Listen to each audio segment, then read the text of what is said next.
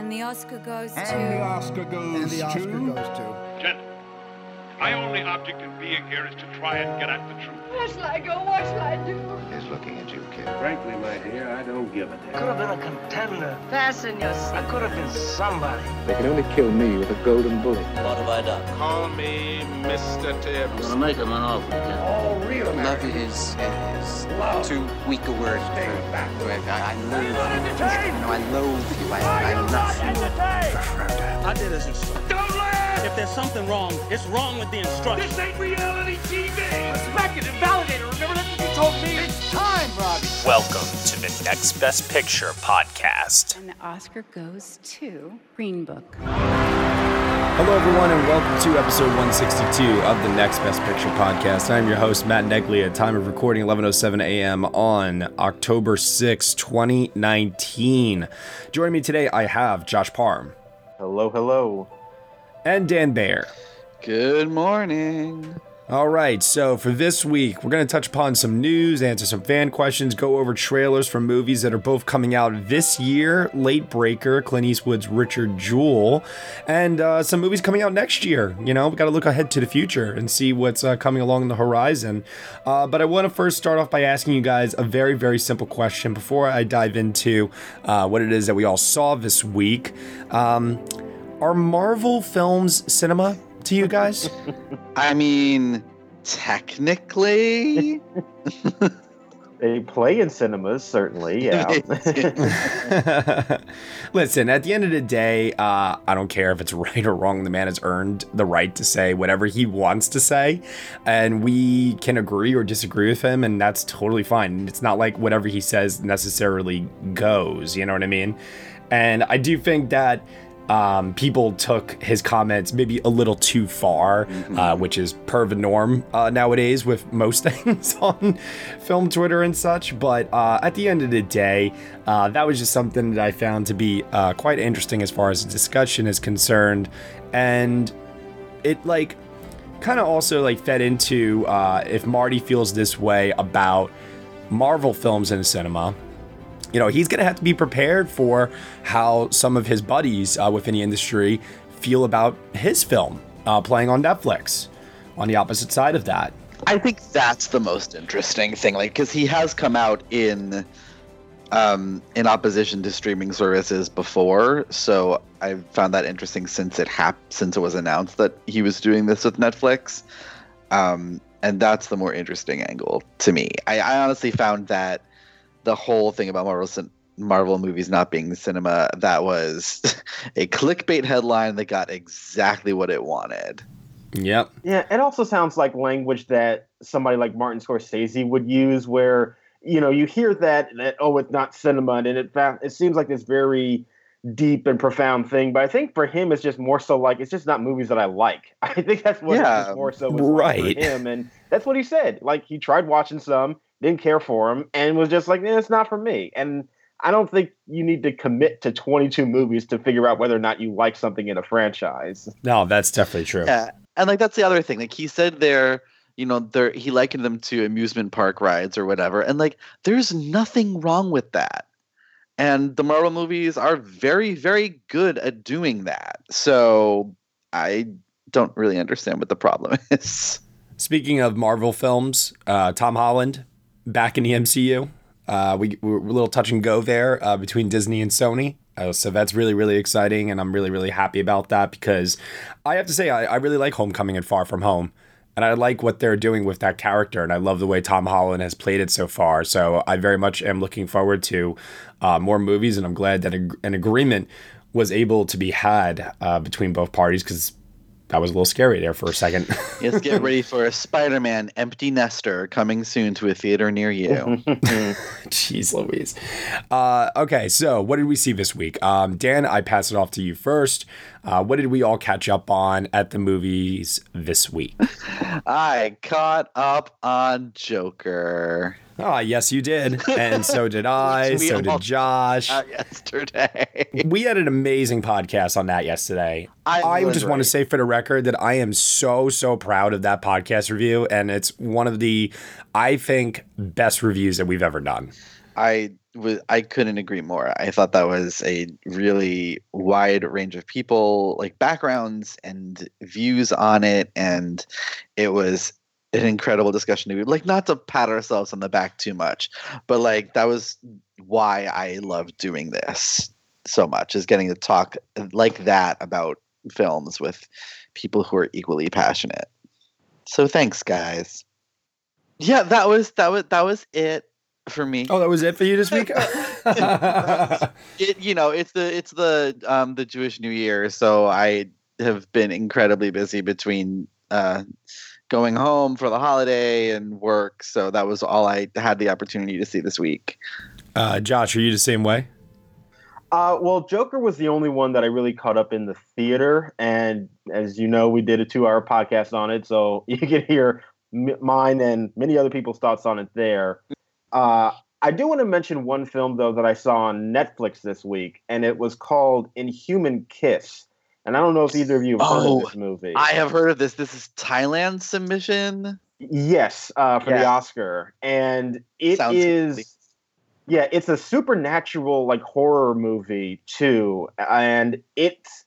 I mean, it's not like a perfect movie, but it's so fascinating to watch. And I think that if, especially if you are somebody that is into like foreign horror movies, I think this is something that's really interesting to watch and has some really good character work in it too. So, and it's on Netflix, easy to watch. I would really recommend checking that out if you have any interest in it.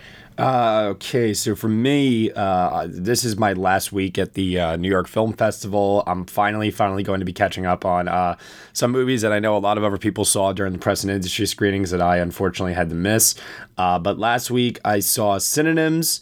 Uh, which I, Dan, I know you saw it at TIFF. Yep. And I just, I could not get on this film's wavelength. It was unpredictable. It was Yeah. challenging. Yep. Um, and it certainly held my attention. Yeah. But I like everything it was trying to say about identity and patriotism. I, I just found it very frustrating um, because it, it just it, it lacked coherence uh, to it for me. It, it was really interesting when I saw it at TIFF. It was a an audience that was very full of Jews and um, former Israelis and like people who were very connected to Israel. And I think that the more connected you are to Israel and the um, the issues and politics that are going on there, the more it makes sense to you.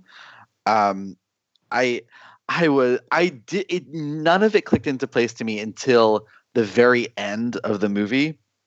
And that was when I was like, "Oh, okay, I think I kind of get it now." and then afterwards I um I got to hear the director um Nadav Lapid talk about the movie a bit and hearing him talk about it I, I really made more things click into place. I, I'm dying to see it again to see if I can make uh, more sense out of it now that I know some more things. Um, but yeah, it it's a fascinating movie. Uh, it's definitely one that it, it's a it's difficult, and I think um, a little bit purposely so. Um, Yeah. but yeah, it's fascinating, if not one of the best movies I've seen this year. Then I saw Joker. Um, everything I will ever have to say is on that podcast review. I think everything any of us have to say is on that. Uh, I then saw Zombie Child at NYFF, which I found to be very interesting, and my my my instant reaction to it was somewhere between life and death was my experience watching Zombie Child. because I was uh it, it was a 9:15 screening and I was like on the verge of falling asleep while watching it.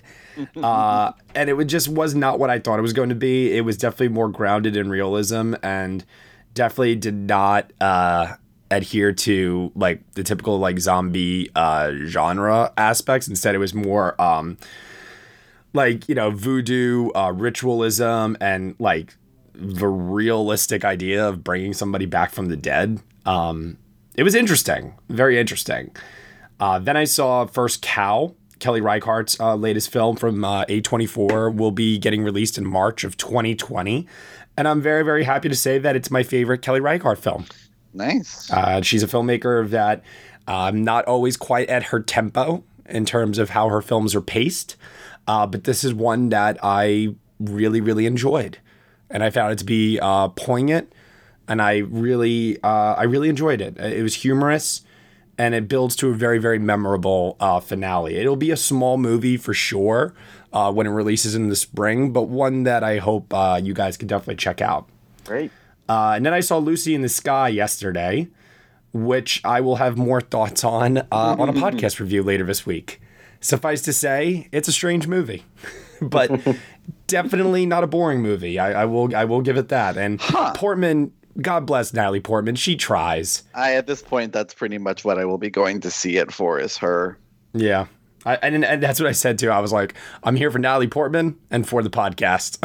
like, hey, you know what? I don't need any more reasoning than that. I feel like you know that's no. pretty good. It's interesting that you said it wasn't boring though, because that if anything, yeah. if any uh, thing that I heard from people who saw it at TIFF was consistent, it was that that it was too boring to be like in the so bad it's good kind of range. Yeah. And then so um, this week to just kind of close out NYFF, I will be seeing uh, The Traitor, Beanpole, uh, Whistlers, Martin Eden, and I think I'm also seeing The Money Changer. I'm not exactly sure. I think that's happening now. Uh, and then uh, the festival closes out with uh, a screening of Motherless Brooklyn on Friday, which I had the opportunity to see at Telluride. Um, this past Friday, Marriage Story dropped though at NYFF, and the reception to it was just sensational. I mean, the New yeah. York crowd really, really ate this movie up. This movie, guys, I mean, if you have an opportunity to see it in a theater, I would wholly recommend it just for the applause that happens at every single screening I've seen so far, uh, where Laura Dern delivers her big monologue in the movie. It gets a huge reaction. And also, too, um, as we are very all aware, um, Adam Driver singing Stephen Sondheim is also an applause uh, audience worthy moment. So I, I, I, would recommend it just for that. It, it's it's quite an experience and it's a lot of fun. So, but it will be on Netflix. You know. Well, I will be seeing it in a couple weeks. Yeah, can't wait. Hey everyone, I'm Aaron, and I'm Patrick, and together we host the Feelin' Film podcast, a show that focuses more on the emotional takeaway from a movie experience rather than its technical merit. Yes, sir. Talking about what we love about film and focusing less on the critical side of things makes for a very entertaining and enjoyable discussion. New episodes drop every Monday morning, and you can catch them on iTunes, Stitcher, iHeartRadio, and many other podcasting networks. You can also find out more about the show at feelinfilm.com. In the meantime, as we say on the show, stay positive and keep feeling film. So, um, Joker came out. Uh, we had a lot to discuss, obviously, in regards to it. What I want to do really quickly is I kind of want to pivot over to the polls uh, because last week's poll was about uh, Joaquin Phoenix. And we asked everyone which is their favorite Joaquin Phoenix performance. We told everyone they could choose up to three uh, performances. And because the guy is just so like you know it, there's just such a wide range there. Uh, i mean it, it, was amazing the different uh, answers that we received. The poll has officially closed and there was a two a two vote difference for the top two. Wow. Uh, yeah. So it was super super close. And number 10 is his performance in to die for. Nice. Number 9 is the village which I'm a little surprised by that. Interesting. Yeah, all right. Number eight is Signs, which is not a personal favorite of mine, but I understand where people are coming from. Oh, I that. love him in Signs. Yeah, I also like really like that movie. Too. Yeah. Number seven is Paul Thomas Anderson's Inherent Vice. Mm-hmm. Okay. It's really funny. I actually like kind of maintain all the time that Joaquin wasn't really acting when he did Inherent Vice. He was just playing himself. was anybody doing anything really when they were making Inherent Vice? question. uh, uh, number six is his performance in Joker. Number five is his first Oscar nominated performance in Gladiator which he's really good in Gladiator. I I had that pegged for at least top three. Yeah. Am I not merciful? What does he say at one point? He's like, "I'm incredibly vexed," or something like that. incredibly vexed. I love so much. Number four is his second Oscar nominated performance in Walk the Line. Hmm. Number three, maybe the most surprising uh, inclusion on this list in terms of placement. Number three is Lynne Ramsay's You Were Never Really Here. That movie has a lot of fans, I've noticed. He is great in that movie, though. Like, I agree. and number one and number two, with a difference of two votes. Number two is The Master. And number one is her. Holy shit! Yes! Wow. That makes Yep. me so fucking happy. That is my favorite performance of his. I Um, love both of those movies yeah. and both of those performances, but I, you know, I my, my preference would have been The Master, but I'm happy with those being the top two. Absolutely. Yeah, her is such a special, special movie.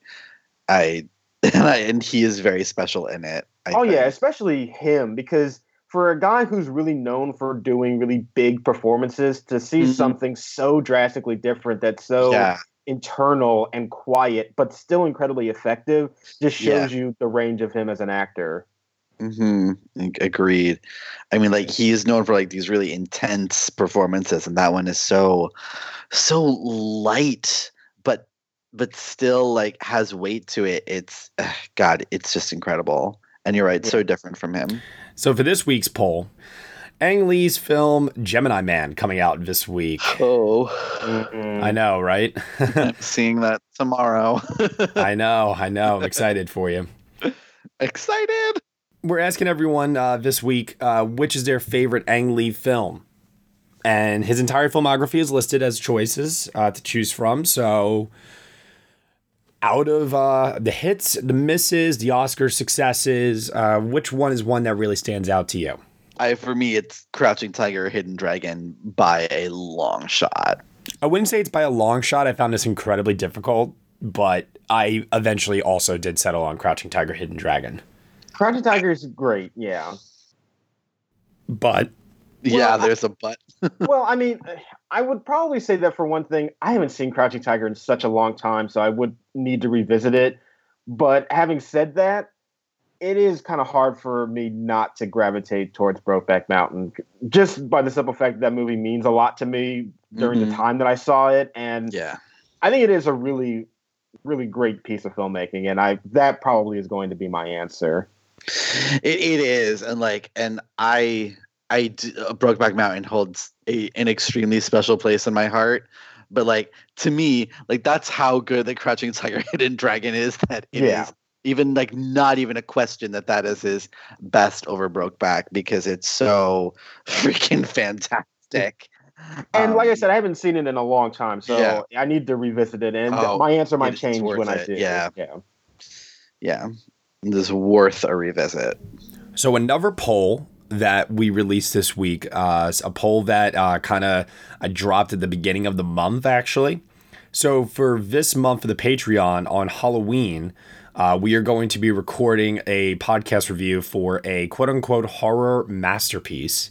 And so there is a poll up that's going to be running until October 20th, where you could go in and vote for uh, which horror movie you want us to review. Uh, we will drop that podcast review on Halloween. And the choices listed here, I mean, are pretty incredible. Uh, they range Mhm. from uh, Psycho, The Shining, The Thing, The Exorcist, A Nightmare on Elm Street, Saw, Carrie, uh, The Fly. They're like, I w- I don't care what wins this. Yes, You know? it, any one of them is going to be a good movie to watch and a good discussion. So I agree. Exactly. Can I, I, I, I will just say for the record, in terms of uh, a little bit of biasness, um, The Exorcist is one of my top 10 favorite movies of all time. Just an FYI for people that are listening right now. And I would not be against reviewing The Shining as a lead in into Doctor Sleep. Mm-hmm. So that's something to definitely think about. I am definitely pulling for Alien because Alien to me is in Oh, my top God. 10 films of all time. Love that movie. Alien is freaking fantastic. I, if I'm pulling for anything, I'm pulling for the Blair Witch Project because I think that movie has gotten a bad rep over the years and needs to be rehabilitated. All right. All right. Cool. Uh, a movie that really got a bad rap when it came out was Suicide Squad. You all remember Suicide Squad, right? I wish I could get it. Suicide Squad lives on in our minds as an Oscar winner for Best Makeup, Yeah. which, oh my gosh, Okay. that, that that's a win that I'm like, yeah, that happened from time to time. Best makeup or most makeup? Uh, definitely most makeup.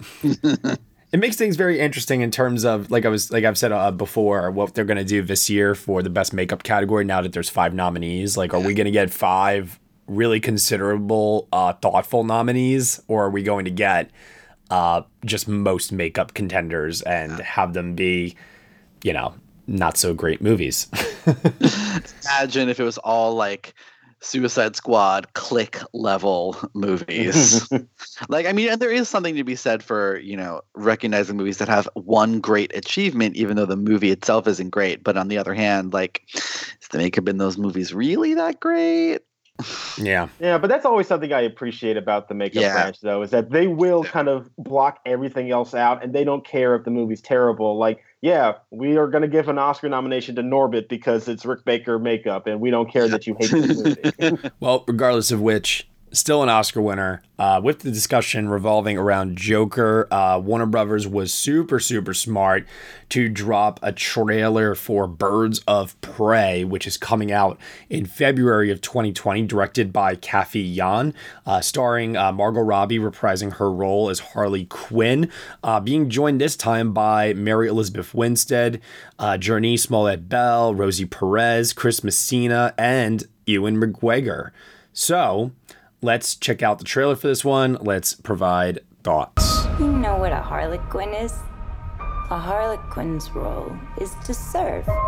It's nothing without a master. No one gives two shits who we are beyond that.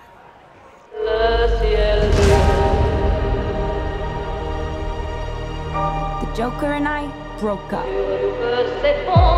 I wanted a fresh start. But it turns out I wasn't the only dame in Gotham looking for emancipation. Spectacular news!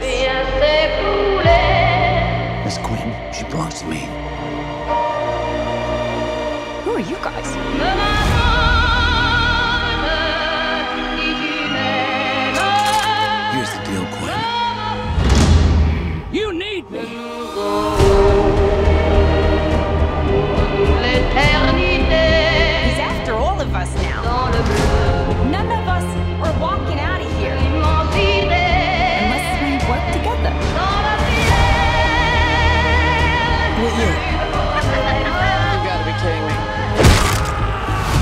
Fun? It's just like a sleepover.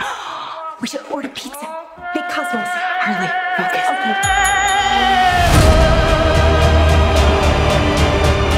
I'm the one they should be scared of.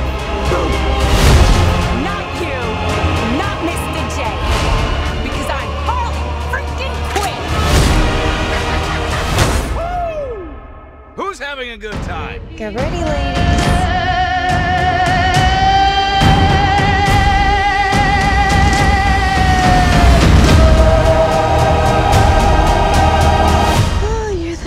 That psycho chick. I never call a woman a chick. I'll accept broad, lady, woman, and on occasion, bitch. Bitch, what are you talking Hold about? for me, will you? I really hate this trailer. I am intrigued by its weirdness. I don't think the weirdness does it any favors. I actually think it looks messy mm-hmm. and just I don't know what this movie is about. I don't know who these No, I don't know. are. that. Definitely I- don't know it that. looks messy and sloppy and I'm not feeling it at all, which is rare for me when watching trailers actually. Like usually I find something to gla- grab onto and this I just have nothing. I would agree that it looks messy, but I do think it looks like it has a sense of fun to it that is a little bit more in my speed as opposed Uh, to yeah. what the whatever fun they were trying to sell with the first Suicide Squad. And I think that not having David Ayer direct this is a big step forward for any movie, really. Yes. and I'll be honest, like I'm not familiar with uh, Cathy uh, Yan's work. I'm not either, all. but she's not David Ayer, so that's already a step in the right direction. It's already a win, yeah. exactly. I'm I'm I'm very excited about the inclusion note of Mary Elizabeth Winstead, who's an actress that I feel like is tremendously underrated. Oh, love her. Yeah. yeah. I always love seeing Ewan McGregor pop up in pretty much literally anything other than American uh, Pastoral, but uh and I don't know that this this the vibe of this and the focus on Margot Robbie, who admittedly her performance as Harley Quinn was one of the brighter spots of that movie. Um, this does just look like fun to me. And I think that's going to be a reoccurring theme here with a lot of our trailers that we're going to discuss on today's episode. Um, is that these movies don't need to necessarily change the world. They're going to be uh, early 2020 releases that are going to just hopefully be entertaining, you know? Hopefully. Hopefully. Exactly. I mean, there were a lot of issues with Suicide Squad, obviously. Um, I want to believe that having um, a female director and one who also is, uh, you know, a relative unknown uh, will help to give this a uh, an identity that will be appealing to many. You know what I mean? I mean, here's yeah. hoping. Yeah, exactly. And my understanding is that Birds of Prey is trying to not be so connected to Suicide Squad. It's not going to really have that much to do story wise, and they're taking a really big departure from it, which I think most of us would agree is a good thing. Uh, I definitely oh, think definitely, so. Yeah. Yeah. I mean, I'm excited to see if it ties into the solo Batman film coming out.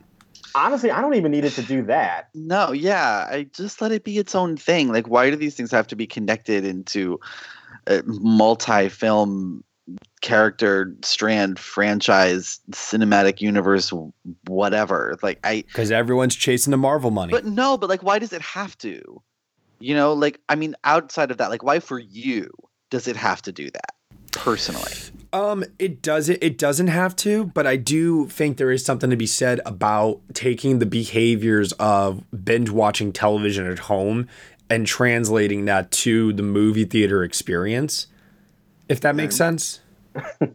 Matt, that kind I mean, of. I'm not saying don't take this the wrong way, Matt, but that mentality is sort of like a stab in my heart. yeah, like, I, I, mean, kind I of watching, get it a little.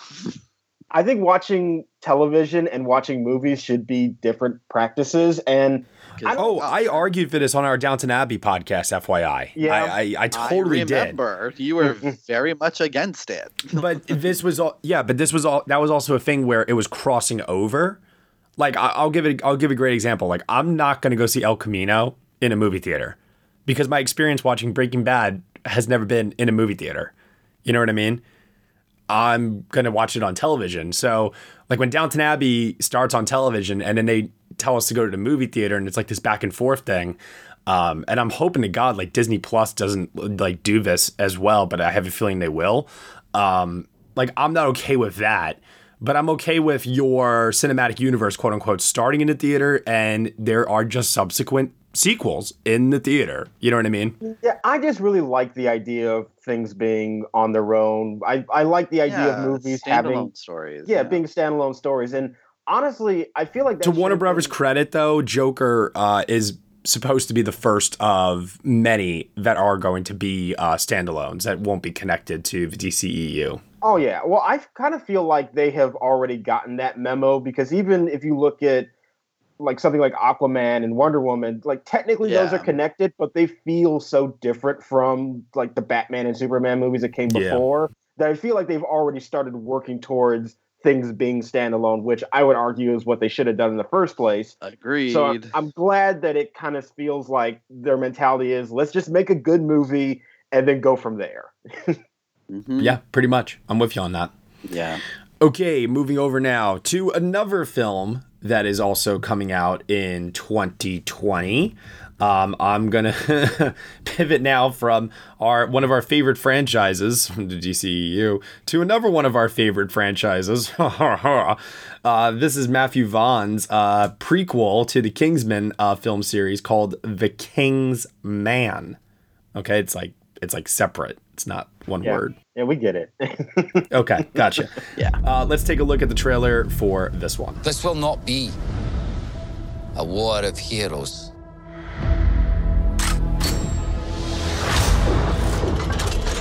Which is all to say, this is going to be fun.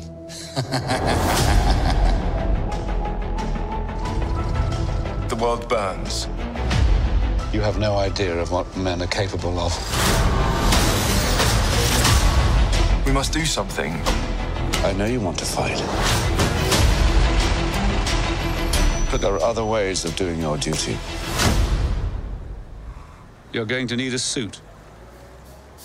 Come on. We are the first independent intelligence agency, preserving peace and protecting life. Welcome to the club. Generals gathered in their masses, witches at black masses. While governments wait for orders, our people take action. Evil minds that plot destruction. Now it's time to show the world. Sorcerer of death's construction. How mighty you are.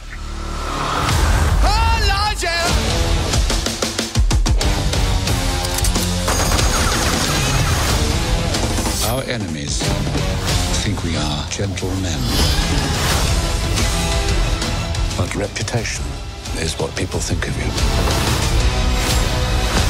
Character is what you are. Armed and ready. Armed, yes.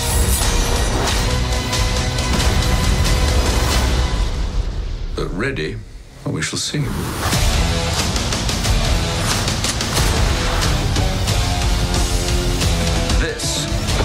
Is called a parachute. It means that one can jump out of a plane safely.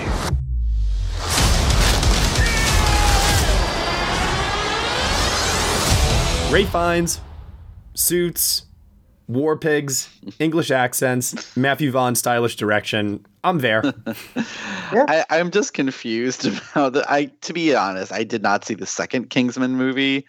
Um. Eh, I just yeah. liked the first one. I didn't love it, so I felt no need to see the second one. So I'm kind of looking at this go like, what is the timeline here? What's happening? Like, Yeah, the, the, the second on? Kingsman's worth it just to just to see um, Julianne Moore. Uh, yeah, Julianne Moore, uh, I thought was a lot of fun in that movie, and also, um, and also Mark Strong uh, singing "Country Roads" uh, with a, Hmm. you know, with like it just like his not so great but pretty admirable singing voice is definitely worth the price of admission alone. Yeah. But that that movie, I mean, both movies are problematic, uh, while still trying to deliver um, light entertainment action with like some slick direction from Vaughn that, in many ways, resembles another filmmaker we're going to be talking about in just a second here. Um, but Visto, I mean, you know, you look at the cast, right? You got Gemma Arterton, um, you have uh, Matthew Goode, Tom Hollander, Djimon Hounsou, Daniel Bruhl, Charles Dance. Great cast. Yeah. Yeah, I mean, it looks it, it looks fun to me. I, I don't ever go into the Kingsman movies expecting to see you know great cinema or anything. I just expect two hours of entertainment, and I think this one being a prequel and being in a different setting is really intriguing to me. And like you also said, Matt, that cast is really impressive. The lead in this movie too is Harris Dickinson, who was in a movie a couple years ago called Beach Rats. That Yes. yeah, Yes. and he is Yeah. so That was my- good. That was my favorite part of the trailer was seeing him like, oh, I was I was here for that. Yeah. Yeah, because he's so good in Beach Rats, and this- so good in Beach Rats. and I've now kind of become a big fan of his. So I'm always on the lookout for whatever he pops up in. And I noticed that he was in this movie, and that's another thing I'm kind of interested in checking it out for. Mm-hmm. Mm-hmm. So the only thing I'm a little uh, confused by is his name in the movie is Conrad, and I'm just like trying to figure out who he's supposed to be. Because to my memory, there's no other character in the other movies named Conrad. So That's my confusion. yeah, yeah, little, little, little perplexed by that. I, I thought it was supposed to be um, Colin Firth, you know, at first. Well, this is during World War One, though. He would have been. Yeah, so maybe there's a, a, a maybe there's a longer lineage there. in, yeah, instead. I don't think this is like connected to any characters in the first movie. I think this is just supposed to be the prequel founding of the Kingsmen. Mm-hmm. It's my understanding of the Oh, okay. So looks like fun, well cut trailer. Definitely got me interested. And you know, Ralph Fiennes, come on. Oh yeah. I mean, who doesn't love Ralph Fiennes? I, I don't know a single person that doesn't love Ralph Fiennes. Ralph Fiennes is one of those actors that I don't care what he's in, I'm gonna go watch it for him. you know. Amen to that. Uh, alrighty, so then, like I was saying before, moving over from that to another uh, filmmaker who also loves uh, men in suits uh, is Guy Ritchie, who's taking a bit of a break from the big budget uh, studio filmmaking right now, going back to uh, where he made his name, which is the small independent uh, crime dramas. And this is called The Gentlemen. In no way connected to The King's Man, but you know. Maybe there is a uh, double feature in there somewhere. Uh, this is being released January 24th, 2020. Let's take a look at the trailer for this one. I want you to play a game with me, Ray. I don't want to play a game. Oh, please. No. I said play a game with me, Raymond. Right. Lovely. I want you to imagine a character. Your boss, Mickey Pearson. You're too smart to be blackmailing us, Fletcher. Sweet Mary Jane is my vice.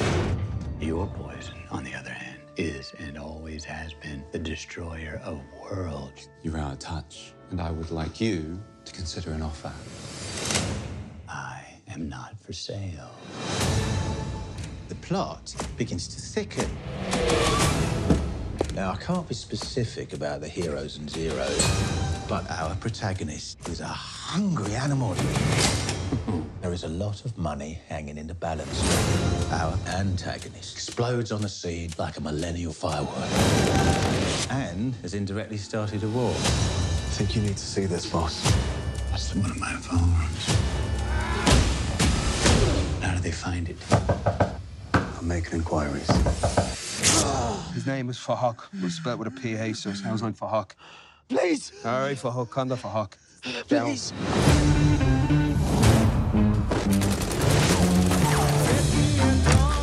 you smell smoke, it's because there's a fire. So you're gonna have to stamp that out quickly. These people are going to clean house, and you are part of that house. In the jungle, the only way a lion survives, not by acting like a king, by being the king. Brilliant! I've been waiting so really warming up now, isn't it? The sunshine on your There's only one rule in this jungle. When the lion's hungry, he eats.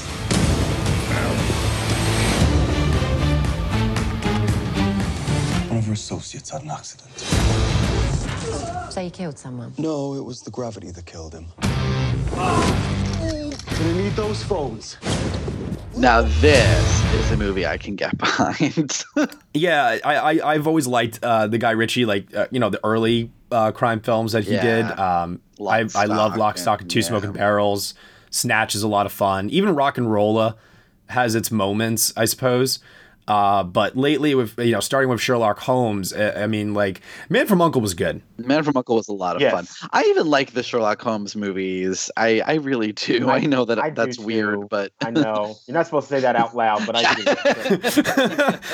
I, I think I feel icky saying that because I love the Benedict Cumberbatch uh, BBC series Sherlock so much. So by comparison, Sherlock Holmes just feels so inferior to me.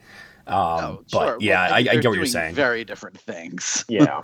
So I was saying before, but there was like a, a cast of people that got us pretty excited. This one also has equally. I mean, I just like look at this list and I'm like, Henry Golding, like yes, Jeremy Strong, yes, Hugh Grant, guys. I didn't even realize I was Hugh Grant at first. He is looking like he's having the time of his freaking life in that trailer, man. seriously, seriously. Oh. So we have him. Uh, we got Colin Farrell showing up for one point. Um, oh, my loved or hated actor Charlie Hunnam. I still don't know what to do with him. Uh, well, mm, I'm never mind. I'm not gonna say anything.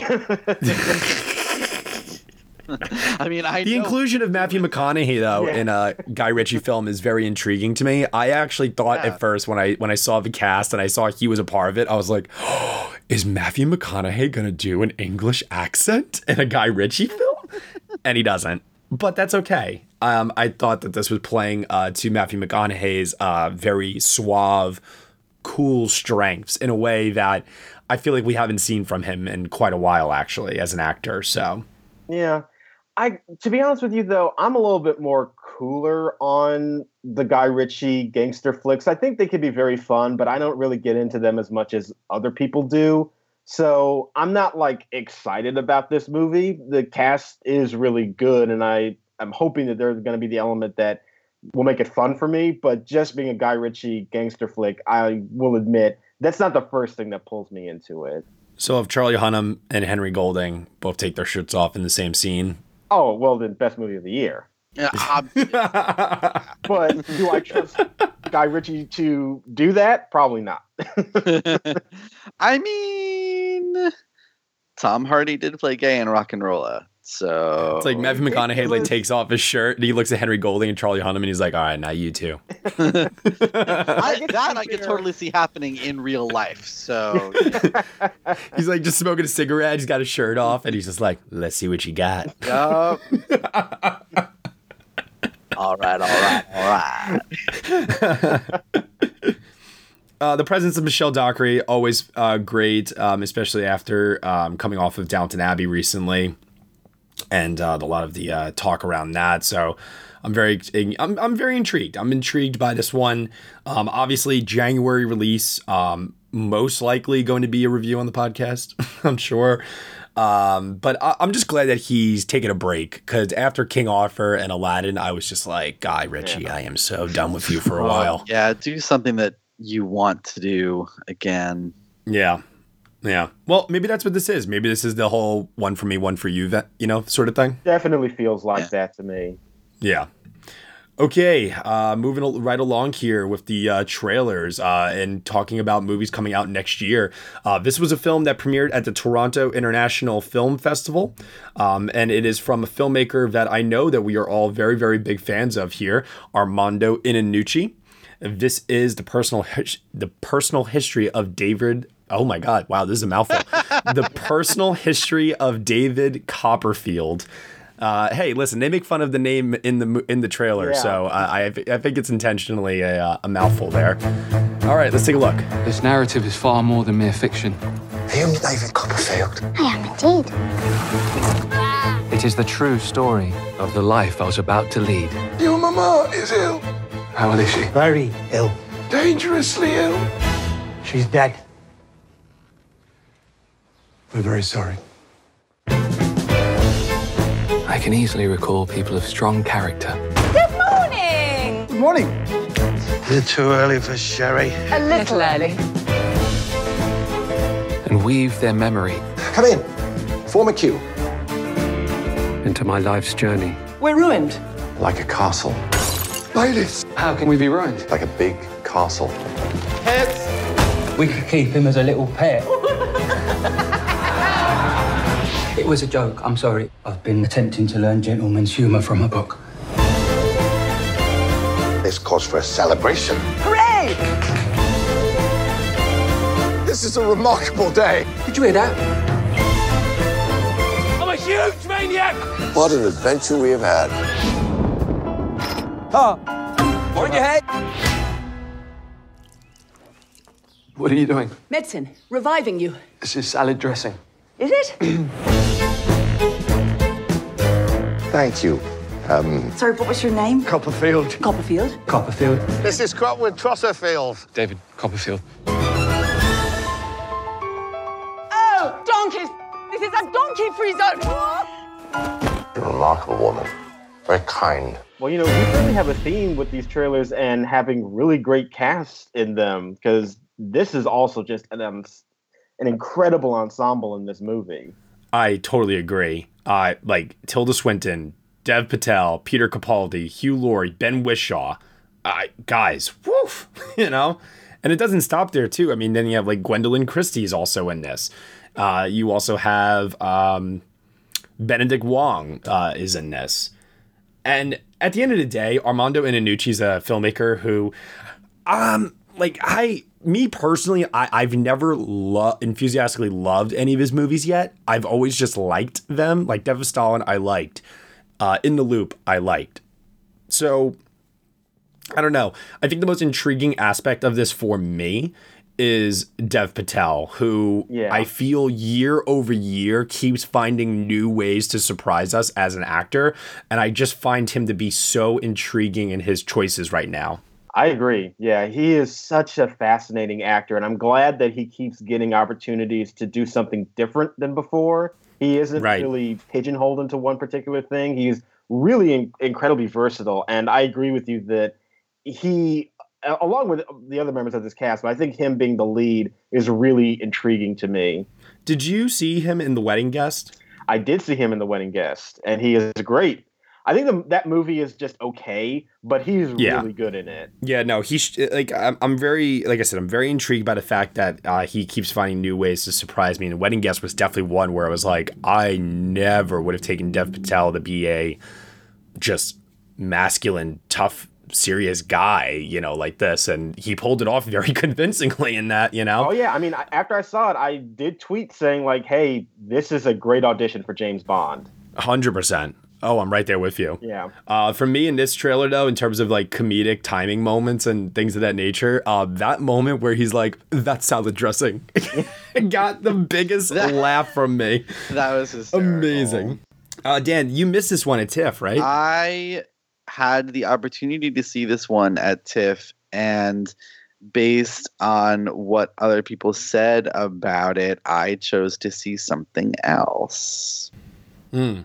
Interesting, because I mean, it is sitting with a 96% right now, 47 reviews.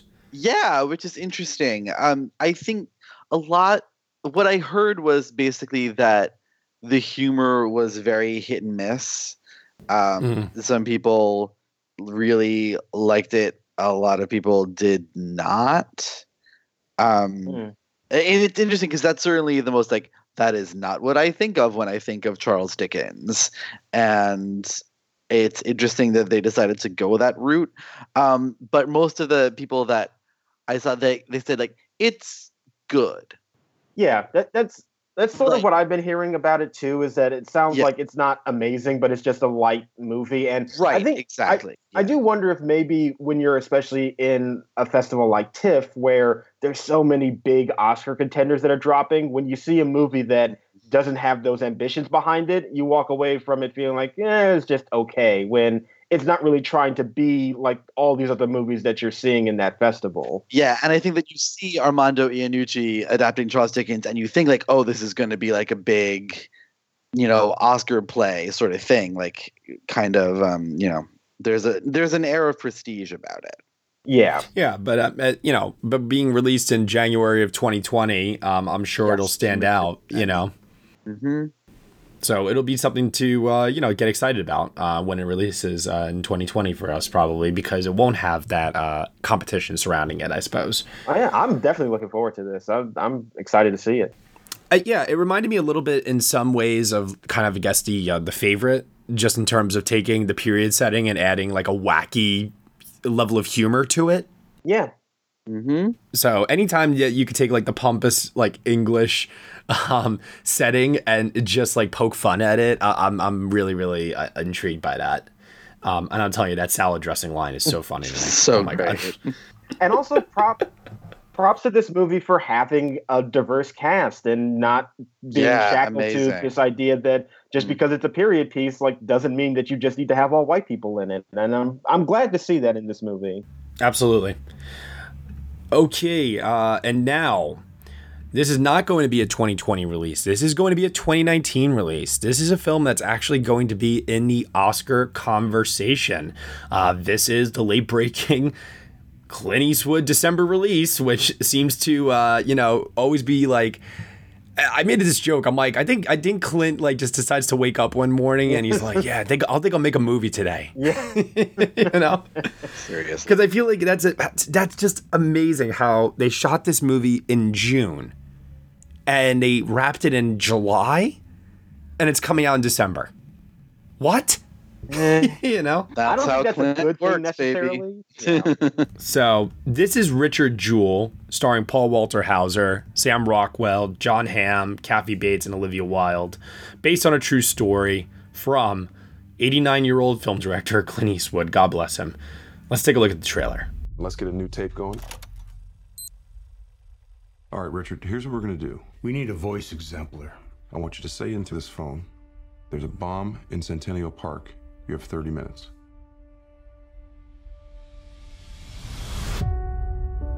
Richard, you're a national hero now. Thank you, sir. But I was just doing my job. You always look at the guy who found the bomb just like you always look at the guy who found the body. Jewell fits the profile of the lone bomber. A frustrated white man who is a police wannabe who seeks to become a hero. We're running it. You're a suspect. You don't talk. I talk. Say it. I don't talk. This might be the only way to clear your name. I want you to say there's a bomb in Centennial Park. You have 30 minutes. Stop trying to be their best friend. I was raised to respect authority. Authorities are looking to eat you alive. There's a bomb in Centennial Park. You have 30 minutes. I'm sorry, what? His accusers are two of the most powerful forces in the world the United States government and the media. I do want to help y'all. I'm law enforcement too. There is a bomb in Centennial Park. You have 30 minutes. Did he do it? Richard Jewell is an innocent man. He's a hero. There is a bomb in Centennial Park. You have 30 minutes. One more time, just a little louder. I report the facts. You've ruined this man's life. There is a bomb in Centennial Park. You have 30 minutes. Do a couple in a row. My son saved people's lives. There is a bomb in Centennial Park. You have 30 minutes. You set that bomb. There is a bomb in Centennial Park. You have 30 minutes. I don't know how to protect you. I think your client is guilty as hell. They want to fry you. You ready to start fighting back? I may be stepping in it right now, but I was really with that trailer up until the tagline. Hmm. I was very with this trailer because it was edited in the same exact manner as Gone Girl's trailer. the rhythm, the music, literally everything about this was I- I'm telling you, watch the Gone Girl trailer and then watch the Richard Jewell trailer. It is beat for beat exactly the same thing. I swear to God. Um, for that reason, it's one of my favorite cut trailers of the year. I really was supremely intrigued by this while watching it. And I really wanted to see it. For me, Dan, the line uh, in the trailer that got me going, uh oh, was when um, Sam Rockwell said um, something along the lines of, like, the two biggest Oh, yeah. enemies here Yeah. are Yeah. the media and, yeah, exactly. Yeah, you have And to die the- I- yeah, and yeah, that was. I mean, but that didn't surprise me coming from Clint Eastwood. But, but so and this is where I stand on this right now. Um, I actually like because I'm a big Paul Walter Hauser fan. I think that he's been so great in these supporting roles that he's done so far, and I am so so so glad that he's getting the opportunity to play a lead role here. Um, especially too because like you just get this feeling that he's like the kind of guy that people might look at and be like, "You- you'll you'll never be a leading man, but you know we'll we'll put you in like you know supporting comedy roles and things like that, you know." So to just see him get this spotlight opportunity, and he looks great. He really looks Yeah. terrific and, in this. And the funny thing is, like when I first heard about this movie and like the trailer started, I was like, "Who? What? It? What was this about?" And it wasn't until I saw him in like, I I guess it's like the mugshotty picture that I was like, "Oh my god, I remember this!" And he is a dead ringer for this guy, mm-hmm. like dead ringer. so you know great casting in that regard uh, the rest of the cast is pretty good here like we said olivia wilde jon hamm kathy bates i've actually heard from sources that olivia wilde and kathy bates are standouts in this and one of them could contend in supporting actress especially considering how the field looks right now so that's something to definitely consider um, it's written by billy ray who wrote uh, captain phillips um, you all remember Mhm. it's being uh, produced uh, by Leonardo DiCaprio, Jonah Hill, I there's a lot there's a lot behind this movie. Um, the only thing I'm telling you that I think is going to stand in its way is Clint's handling of the politics of it all. I, I definitely agree because I was watching the trailer and that line comes up and you do kind of bristle at it a little bit. There's also a moment earlier when like Olivia Wilde says, "Oh, you know, he fits the profile. He's a lonely white guy who's into law Yeah. enforcement, and you know, he's like the perfect target." And then the editor's sort of like, "Okay, just run it." And I don't know, like especially after the Mule, which is not only a bad movie but also racist as hell.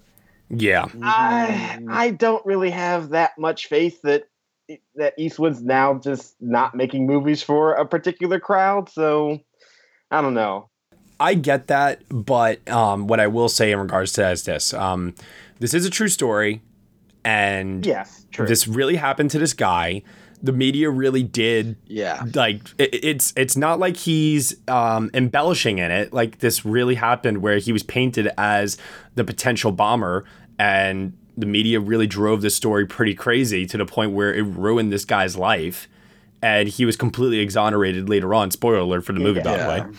I mean that that is all true, Matt, and I do recognize that. But I also think when you decide to tell a particular story is important, and hmm. especially when your trailer leads with a character saying his biggest accusers are the government and the media, that is not an accident either.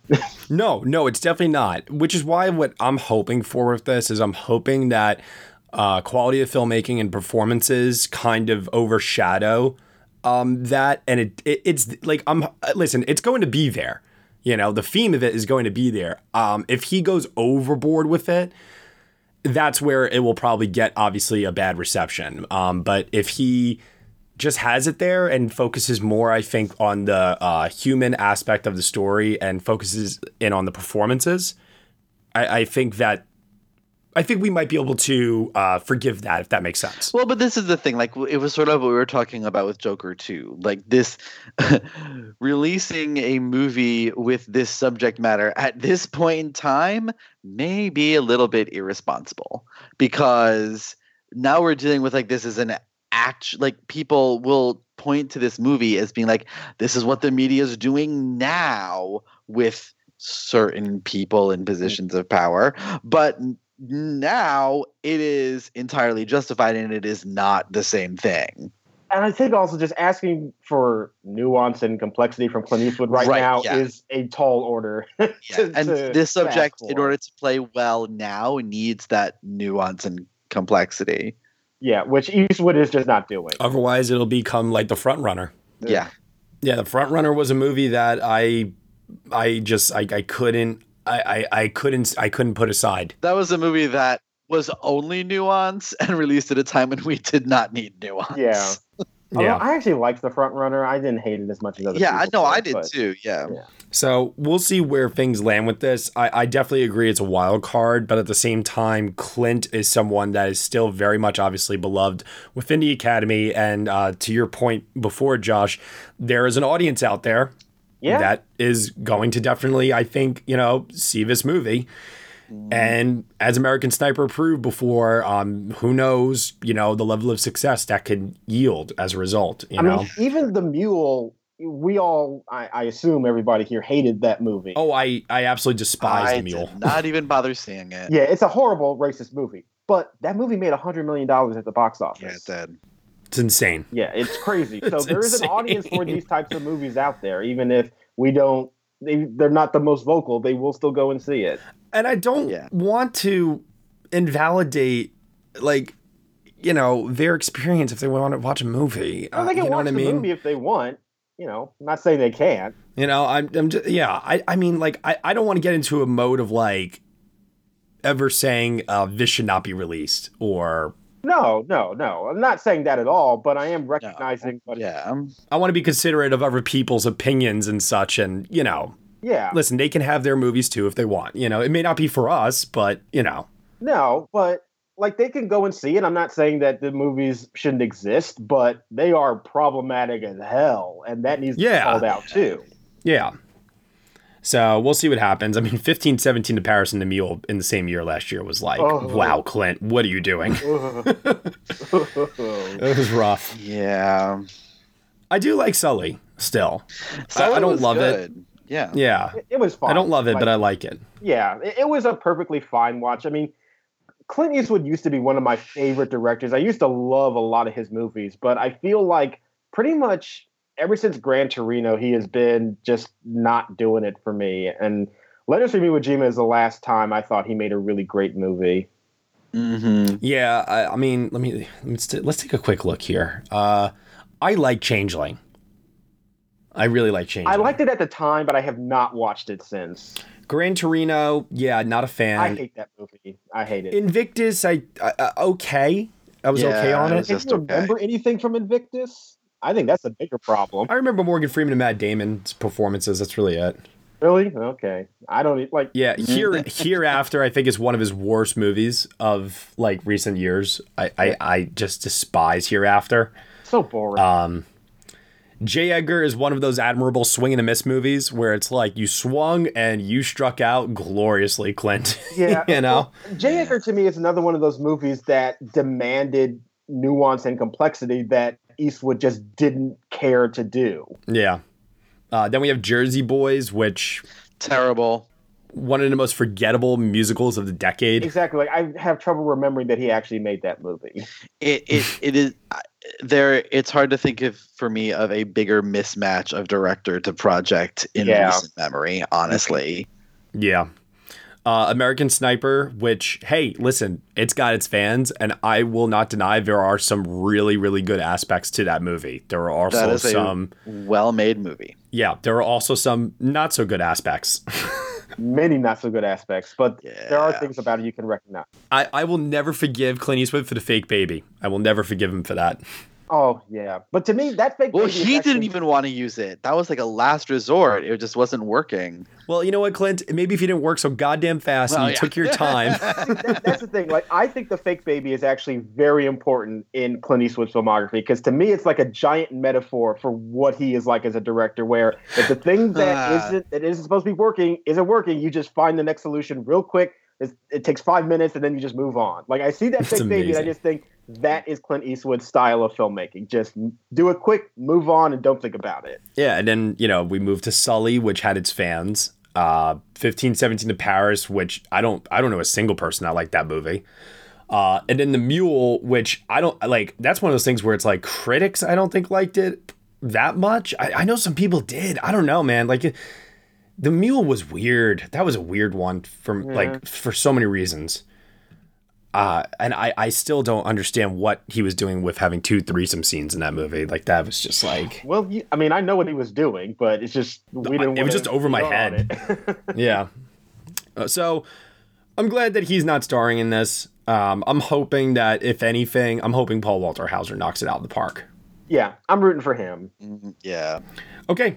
Um, oh, and one last thing too. Uh, Sam Rockwell seems to be so determined to just take on every controversial role in Hollywood, and I don't know what his agenda is. Like, why is this happening? well, I almost feel like whenever you have these really uh, like questionably despicable characters, you almost feel like you want to cast Sam Rockwell because he's the only one who could even uh, make them somewhat likable. Like you have to get the guy that everybody in Hollywood loves to make this character somewhat likable. So like just go to always Sam Rockwell because everybody loves Sam Rockwell. I'm just saying, three billboards, Vice, Jojo Rabbit, Best of Enemies, Richard Jewell, like Sam. Yeah.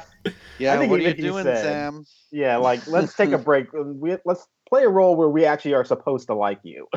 Yeah, like uh, you know, can we do something like the way way back again or um, so Oh yes, that was good. yeah.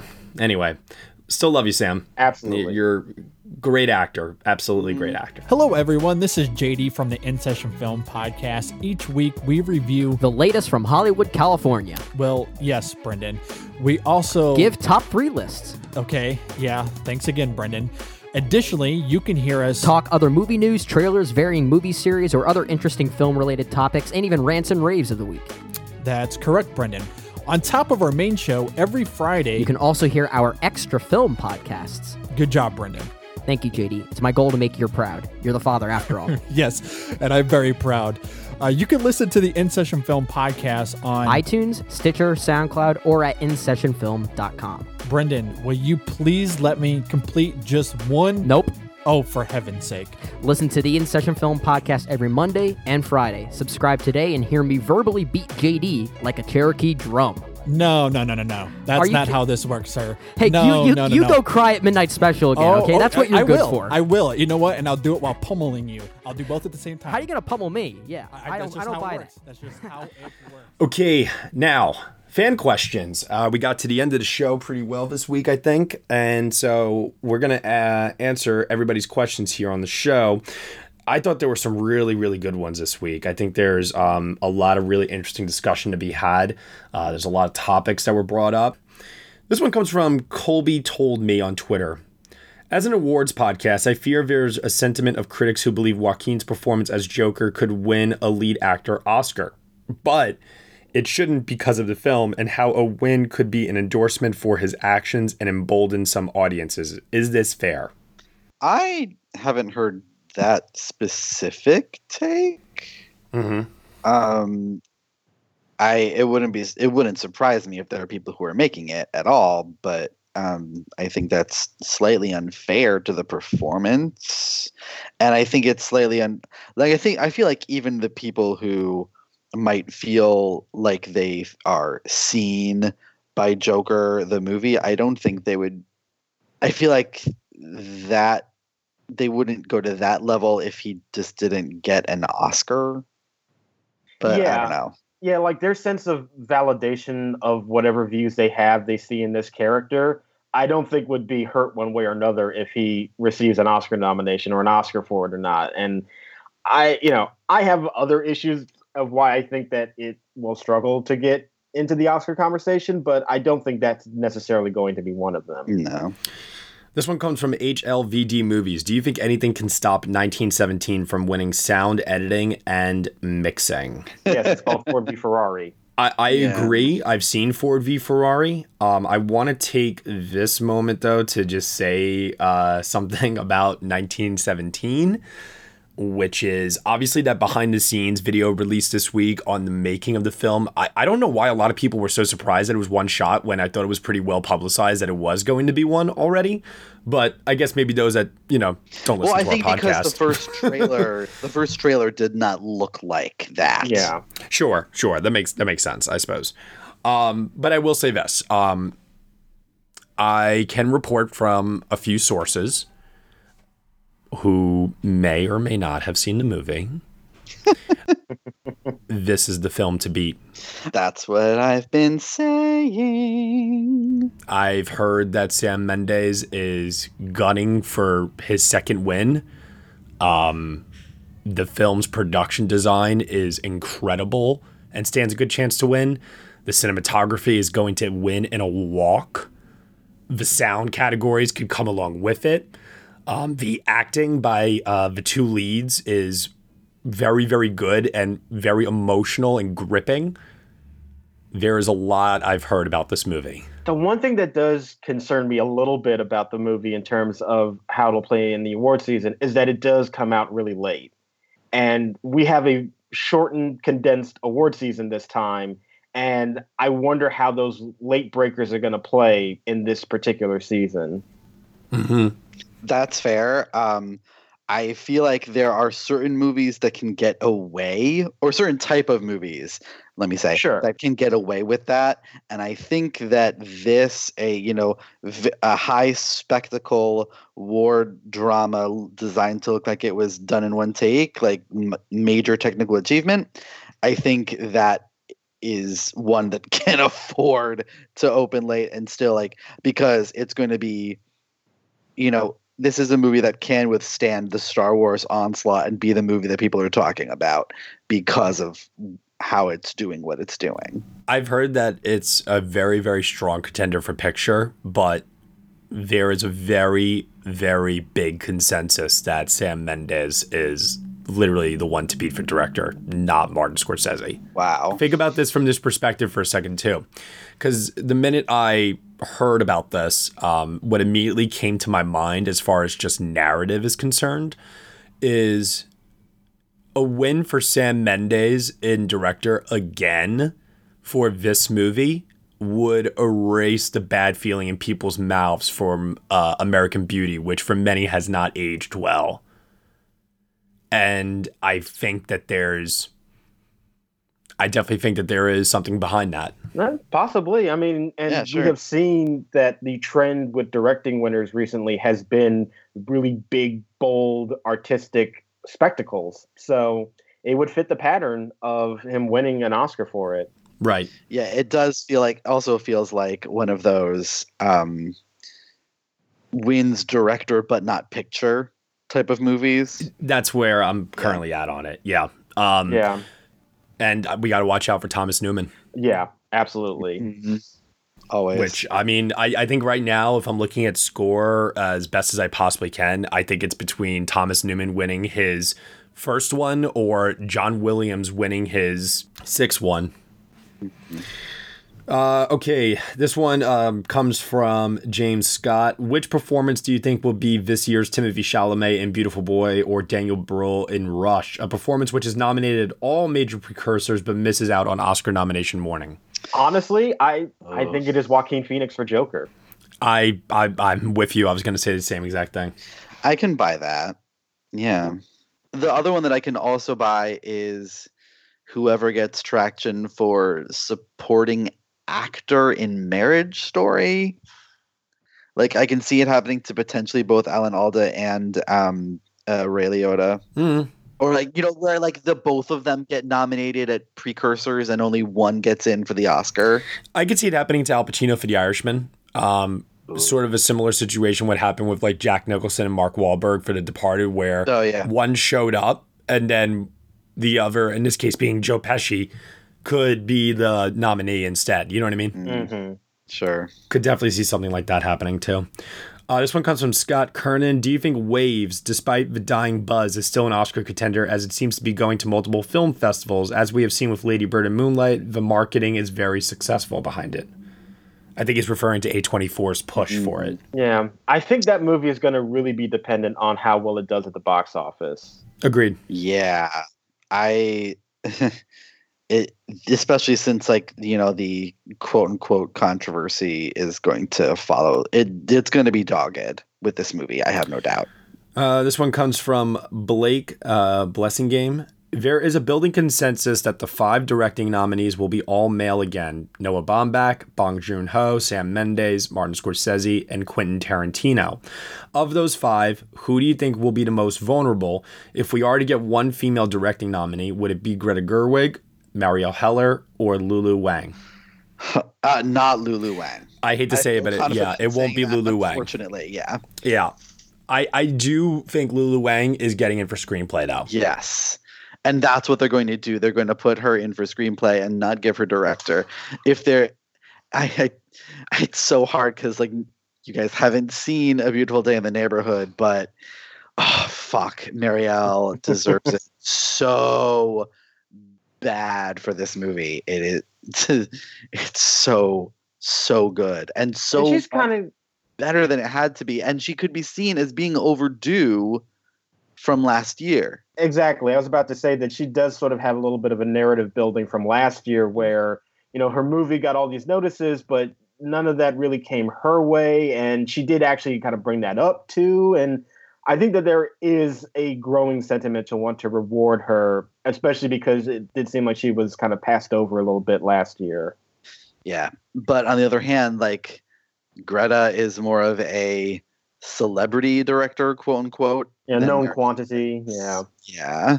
So, and a lot of people, you know, just love Little Women on principle. So you never know what's going to happen there. I've been hearing mixed reactions to Little Women, Yeah. So I'm not feeling good about it. Yeah. uh, where Marielle Heller for A Beautiful Day in the Neighborhood, that movie's got a lot of good notices so far coming out of TIFF, and I could very easily see that being the feel good uh, consensus favorite for things like picture, director, Hanks, screenplay, maybe one tech nominee. It is so so good. I'm so excited, uh, Dan. You you continue to hype it up every week, and I'm just like, I need this movie now. I, I, I, keep being afraid that I'm overhyping it, but like, really, it is the film from TIFF that I am most anxious to see again, and like the one that I've thought about every day since. You know, it's just, it's so freaking good. You now the hardest question now, the hard, literally the hardest question. Baumbach, Bong Joon Ho, Sam Mendes, Martin Scorsese, Quentin Tarantino. Who doesn't make it for Marielle Heller then?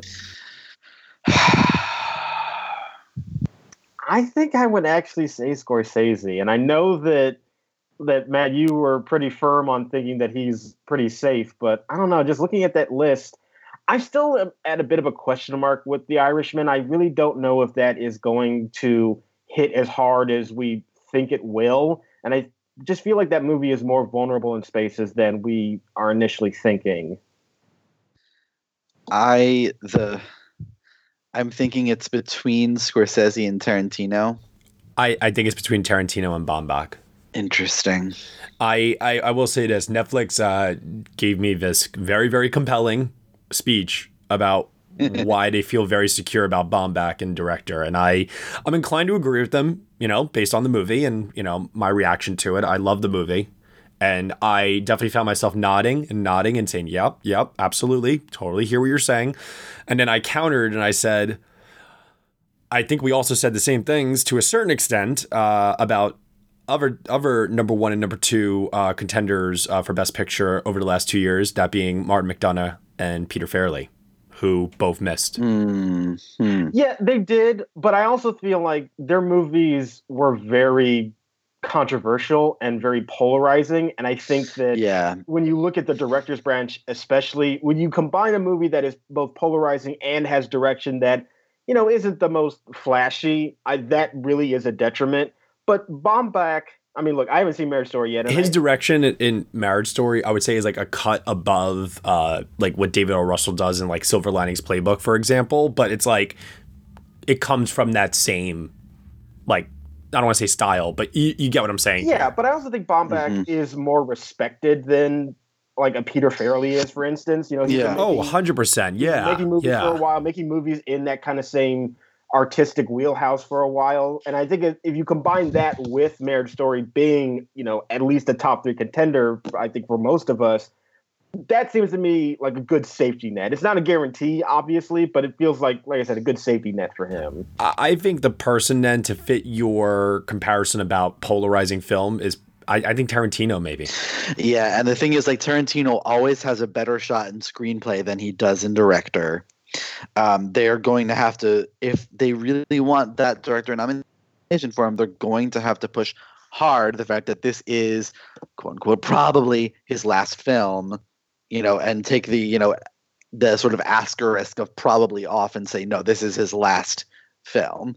They're going to right. have to push that. No, I just think that the reason maybe I put more faith in Tarantino is I think Once Upon a Time in Hollywood is actually a stronger threat for Best Picture than a lot of people think it is because it came out mm-hmm. earlier in the year that the festival season started and it's a little bit forgotten. I think that movie is going to make a very strong comeback uh, once the awards start, once the precursors start up. And I think oh, that, I think definitely.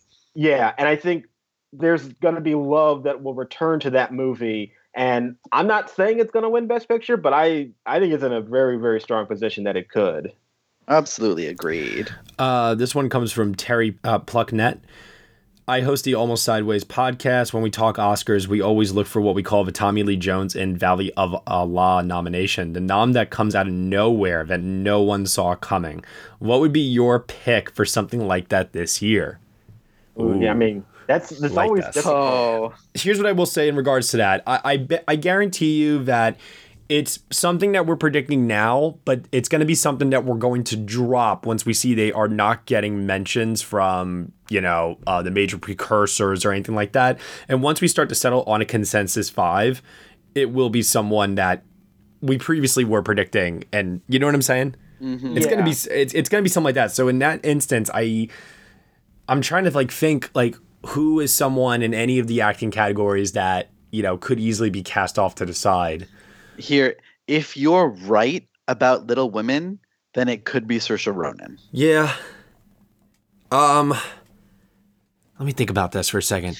I can I say what I'm thinking is Well, hold on. Another another example of this, by the way, was Jonah Hill in Wolf of Wall Street. Um, no, no mentions of any precursor Mhm. at all. Yeah. So only only like some critics groups. Right. And yet he got in and supporting. You know what I mean? So this is what I'm thinking for this. And Uh-huh. it's tough because this leading actor is a credit category this year, but I'm thinking that um, love for Beautiful Day in the Neighborhood could sweep up Matthew Rhys. I would like to believe that. My only issue with that is, like you said, how crowded um, actor is. The other, Yeah. and it's also from this movie, and I hate to be like only talking about a beautiful day in the neighborhood right now, but the other possibility is that they pull a double in supporting actor because Chris Cooper is playing the diner, and like he's really good. Previous Oscar winner has not done anything really Oscar worthy since. I, it's a Beatty part. I, you know what? I I have one uh, that I that I definitely could think of right now. Um, I would not be surprised, and this is uh, I would not be surprised if maybe because of the late release and the fact that they miss a lot of the major precursors, um, and that's why they don't get nominated, and they maybe got, like I said, maybe two to four critics notices here or there but we're not really you know so we're not really considering it actually happening but i could see a world where olivia wilde breaks into supporting actress for richard jewell and part of it is also residual booksmart love. Yeah, that's interesting. I, I could see that. You know, it, this is a difficult question sometimes because, like you said, it especially with the way that the race is right now, it's so early where things are still Yeah. like up in the air where anything could happen. But I do. There's a lot of asterisks to to this of my feelings because it's a movie that I don't think anybody has seen yet, so we don't even know if it's good or not. But I do look at The Good Liar and I look at Ian McKellen. Oh, yes. and I still wonder because I really still feel like Ian McKellen is somebody that still has a big IOU from the Academy. That there's still a lot of love for him. And even if that movie doesn't really play in any other capacity for Oscars, if people just really love him in it and they just really like the movie, you know, there might be some support there to bump him up a other a few other contenders in that category. Even though I know Best Actor's crowded, he might still have enough support to do it. Yeah. Last two questions. This one comes from uh, travis clark. Do you ever think there's a sort of group think that plagues the reviews of certain movies? I'm very mixed on the goldfinch but it was written off by many on twitter uh, even before it was released. I know we all love to joke about cats but i feel a similar vibe there as well. Oh, absolutely. yeah, I actually, I actually, to a certain extent, feel that we kind of got it this week with Joker to a certain extent. Yeah. Where it's like people are just like I- I'm everyone else is shitting on it, so I'm gonna get in on it. You know what I mean? We saw that happen. Uh, this is not movie related, but we saw that happen with Game of Thrones season eight, where it, it became like really cool to hate on it. You know? Well, Joker is interesting because I feel like that also happened in its initial screenings. Everyone was piling all over themselves to be to have the most praise of it. Yeah, After like- Yeah. No. So it can go the opposite way too. I, I totally hear that. yeah. Yeah, there is an, an element of groupthink when anything comes out, especially if it's a very high profile contender and you're the one of the first people to see it. I think that's especially when groupthink's pretty bad. And Yeah. in festival settings also, you know, festival fatigue is a thing that happens. I'll give a great example of that. When we were watching uh, Irishman at the world premiere, the first screening of it ever, I remember a lot of people like just being a little hesitant to open up Twitter and they were kind of like asking around, what did you think? What did you think Yeah. before I say what I, you know what I mean? So I, I did see a little bit of that take place. But like part of is do you think that's really a like what is everyone else saying so that I can say the same so that I'm not part like so that I'm not going against the consensus or is it checking to see like to make sure like oh yeah I, I, I was right everyone else is thinking the same thing I, I just think I, I think people are scared of the hive mind. mm. Yeah, especially when you are at a film festival and you are watching something for the very first time and you know, people, whether they want to admit this or not, they like to be on the winning side of things. They like to be Yeah. with the consensus. Like people do. They don't like being on the outside of things. They like it when they can agree with the majority of the people out there. And, you know, it, it happens. And I think oftentimes that's when you get movies where you see them and then you wait like a couple weeks later and it's like, well, maybe I wasn't as quite on the same wavelength as other people were. But you just try your best to be as much as your own opinion as you can and it's unavoidable sometimes but you Mhm. just try your best to you know wade your way through that yeah I mean, uh, my- my roommate uh, met someone who listens to the show, and he was like, you know, yeah, Matt doesn't like uncut gems, and I'm like, and I'm like, I don't know what to tell you. Sorry. you know, I am gonna watch it again now. We'll see if my opinion changes on it when I watch it again. Last question. This one comes from Simon Waite. What are your three most disappointing movies of the year so far? Uh, I'll say my number one is the Goldfinch. Mm-hmm. I was really looking forward to that. I loved John Crowley and I liked the book and it was a great cast and I was really rooting for it. And I like the more and more that film went on, the more and more I was just like, oh, it's so close. Number one for me is easily Glass. Ah. I was so let down by Glass, especially considering the level of hype I had going into that after uh, after Split. yeah um you know what i think i'm gonna say that my most disappointing film and this isn't to say that i necessarily thought it was a bad movie but i think maybe just my level of anticipation going into it was not matched at all and it was rocket man and I- I know Yeah. that there's a lot of people that love that movie, but I think the fact that, especially coming off of Bohemian Rhapsody and not liking that movie at all, and seeing trailers for Rocket Man and thinking that this was going to be something that I was really going to enjoy, not liking it to that level was, I think, a big disappointment for me. I mean, it, it makes perfect sense, and as I'm thinking about it more here, I I, I have to mention Uncut Gems, I guess, uh, because I did go in that, into that with a great deal of anticipation. Um, So that's definitely one. Oh, uh, it chapter two. Yeah, yeah. That was another one for sure. Still haven't seen that. Oh, really? Yeah. Well, Halloween's right around the corner. I know, like it's just it came out at a really busy time for me, and I wanted to see it because I did like the first one, but yeah, and I know this hasn't come out yet, but um, I, the Aeronauts is another one. Really? I just was, yeah, I. After that, listen, I saw. I remember I watched a trailer in the airport heading over to Telluride, and I was like, "Oh man, I I I love this is playing. I can't wait to see this." You know? Oh, really? And well, because the spectacle of it all and everything like looked great, but um, and for it to get such a high profile release at Telluride, I was thinking that this could be like you know the real deal, and it just wasn't. You know? Oh, oh, and then going back, like way, way back, I did not go as crazy for the report as so many others did this year. Um, and that's like going all the way back to Sundance. So, mm. yeah, yeah. All right, that's that's good enough. We'll let, we'll end the podcast on a down note. All right. Anything else to say before we go? No, don't think so. No. All right. We look forward to the rest of the award season. Uh, October is definitely a very, very stacked month in terms of content. Uh, this month, we're going to be doing uh, Patreon reviews for What We Do in the Shadows, uh, that to be determined Halloween horror fan voted masterpiece. Can't can't wait for that. Uh, the Laundromat, Dolomite is my name. We got Gemini Man. We're gonna be doing Jojo Rabbit, The Lighthouse. Uh, we got some really, really exciting stuff uh, coming this month. That I'm, I'm just like, yes, like every week it's like yes, yes, yes. You know, it's a lot of fun. So Tis the season. Yep, tis the season. And then next thing you know, it'll be November, and boom, boom, boom, Critics Awards, baby. Can't wait. Phase two. Oot. Always fun. All right. With that said, Josh, where can I find you on the internet? You can find me on Twitter at jrparham. And Dan Bayer. And you can find me on Twitter at Dance and Dan on Film. And you can find me at Next Best Picture. Thank you so much, everyone, for listening to episode 162 of the Next Best Picture podcast.